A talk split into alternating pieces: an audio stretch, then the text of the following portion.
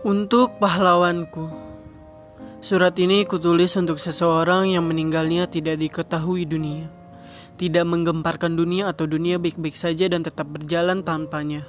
Tapi bagiku, hampir sebagian dunia ini menjadi berubah, menjadi kelam dan lebih menantang. Bapak, bukan sekedar kata ganti ayah bagiku kepadamu. Untuk sekarang itulah yang kupikirkan. Bapak, kenapa tidak cerita dari dulu? Bapak, kenapa semua rahasia ini terkuak setelah dirimu tiada? Bapak, ini membuatku merasa terlambat, merasa harus mengejar sesuatu. Bapak, apa yang harus aku lakukan? Bapak, ingatkah waktu Bapak menggendongku di atas pundakmu? Ya, itulah saat di mana diriku merasa paling aman. Padahal saat itu teman-temanku mentertawakanku setelah melihat kepayahan diriku dalam bermain bola. Dan mereka mengucapkan kalimat, Rian sudah besar digendong. Juga saat kerabat atau tetangga membicarakan anakmu yang tidak mau bergaul. Sepertinya meteor jatuh sekalipun di depan mataku, aku akan merasa aman karena dirimu. Bapak tahu kenapa aku membuat surat ini? Karena aku ingin mengucapkan maaf dan terima kasih dan aku ingin semua orang bahkan dunia mengetahui siapa dirimu sebenarnya. Ingin rasanya aku kembali ke dalam rahim dan bilang, aku tidak ingin hidup jika hanya merepotkan orang lain. Karena mendengar kebenaran bahwa aku bukan anak kandungmu. Bagaimana bisa, bagaimana bisa kau menjaga rahasia selama belasan tahun demi diriku, demi kakakmu, Pak?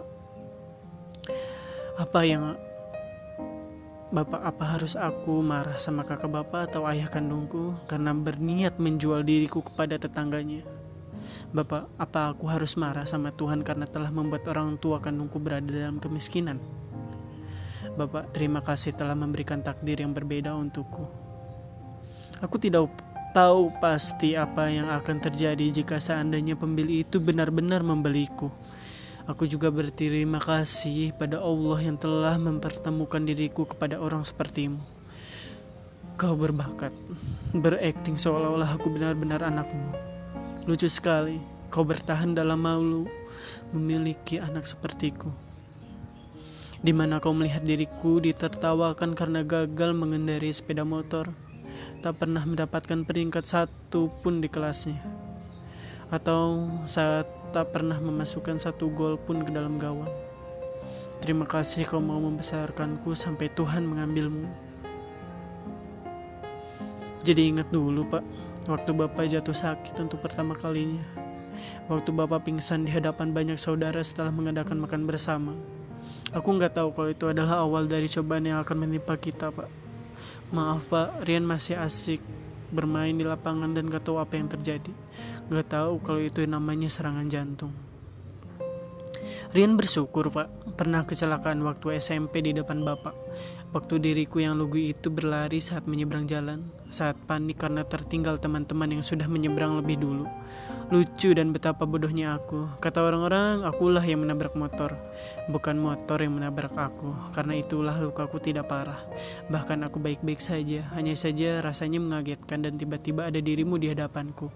Dan entah mengapa aku memelukmu, tanpa malu di hadapan banyak orang dan ternyata itu dah pelukan pertama dan terakhirku untukmu. Karena setelah itu perlahan-lahan kau jatuh sakit semakin lama semakin parah. Aku bahkan tak sanggup mengingat itu semua. Mengingat penyakit yang kau derita, rasa sakit yang kau tahan, di mana aku hanya bisa melihatmu menangis dan menjerit menahan sakit. Sejujurnya aku takut jika cobaan itu menyerangku kembali.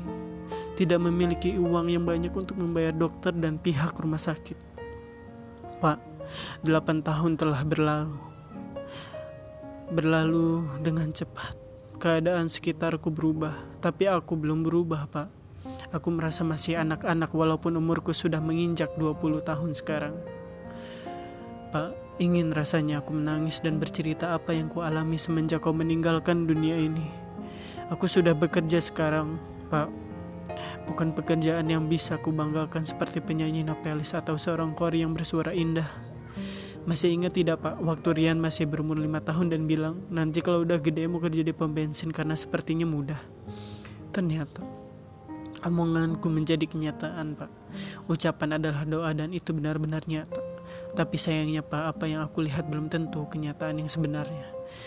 Bekerja sebagai operator SBB, SPBU ternyata tidak mudah. Yang membuatnya sulit bukanlah pekerjaan itu sendiri, Pak, tapi karena bertemu banyak manusia. Maksudku, para pembeli yang sebenarnya sama sekali tidak berniat untuk membeli. Mereka datang untuk bersenang-senang, ingin makan atau menonton. Mereka datang, Pak. Tapi ini, mereka datang karena paksaan kendaraan mereka. Dan hampir kebanyakan yang kutemui bukanlah manusia yang penuh kasih sayang sepertimu mereka seperti monster yang siap menerkam, mencaci, dan memakiku jika aku salah. Karena itu teman-temanku selalu mempertanyakan ke mana senyumku yang selalu hadir di kelas. Ingin rasanya ku berteriak kepadamu menceritakan keluh kesahku. Dengan gaji yang minimum ini akhirnya aku berhasil melunasi biaya sekolah kejuruanku. Pak, Walaupun sekarang hadir ayah tiri di hidupku, tak ada satupun orang pun yang bisa menggantikan posisimu sebagai pahlawan. Karena kau yang mengajarkan ilmu agama kepadaku, yang membuatku bertahan untuk terus kembali pada ajaran agama, untuk terus berdoa apa pun yang terjadi, dan itu tidak mudah. Maaf ya Pak, di jalan Bapak yang penuh dengan ilmu dan agama, di mana Bapak bertemu banyak guru dan ustadz dan hidup menjadi santri selama bertahun-tahun. Sayangnya aku punya jalan sendiri Pak, maaf, aku masih buruk dalam hal agama. Aku bahkan malu untuk mengatakan penyesalanku karena telah kabur dari pesantren hafalan Al-Quran. Hanya karena mazhab yang berbeda dari pesantrenmu. Pak, Aryan merasa bersalah karena pesantren itulah yang telah menula, melunasi biaya sekolahku di kelas 2. Nasi sudah menjadi bubur, Pak. Aryan gak bisa kembali ke masa lalu. Rian hanya bisa berjuang untuk masa depan dan sejujurnya Rian takut akan masa depan. Rian seperti berjalan di tempat. Sudah hampir empat tahun Pak, aku bekerja sebagai operator SPBU. Aku bisa melihat perkembangan teman-temanku. Pak, ada yang sudah memiliki mobil, ada yang sudah menjadi PNS, dan ada juga yang sudah menikah. Pak, semenjak lulus dari sekolah, aku baru sadar Dunia ini lebih rumit dari yang selama ini kuduga. Yang bisa kulakukan untuk sekarang hanya mendoakanmu agar bisa tenang, damai, dan sejahtera di alam kubur sana. Oh iya, Pak. Dulu Bapak pernah banggain namaku kan di depan para suster kalau anakmu bernama Ahmad Rianto. Sekarang giliranku untuk memberitahu kepada pembaca surat ini dan para pendengar. Surat ini tamu surat yang mungkin tak akan sampai kepadamu, tapi ke orang lain. Dan dengan bangga aku menulis dan mengucapkan bahwa nama bapakku adalah Tatang, Tatang bin Hasan, dari putra Murianto sebagai Tobi.